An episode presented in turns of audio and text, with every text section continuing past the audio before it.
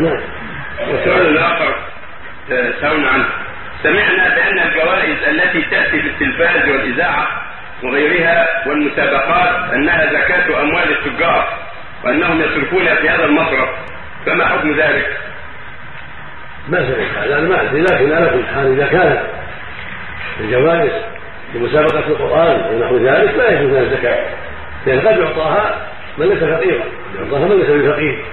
وإنما الزكاه تكون الفقراء لكن تكون هذه الجوائز من رأس المال من المال غير الزكاة.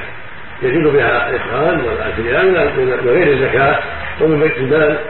أما من الزكاة فلا لأن حفاظ القرآن ونحوهم ليسوا كلهم فقراء بل فيهم الفقير وفيهم الغني فلا يجوز أن تكون هذه المسابقات من الزكاة. نعم.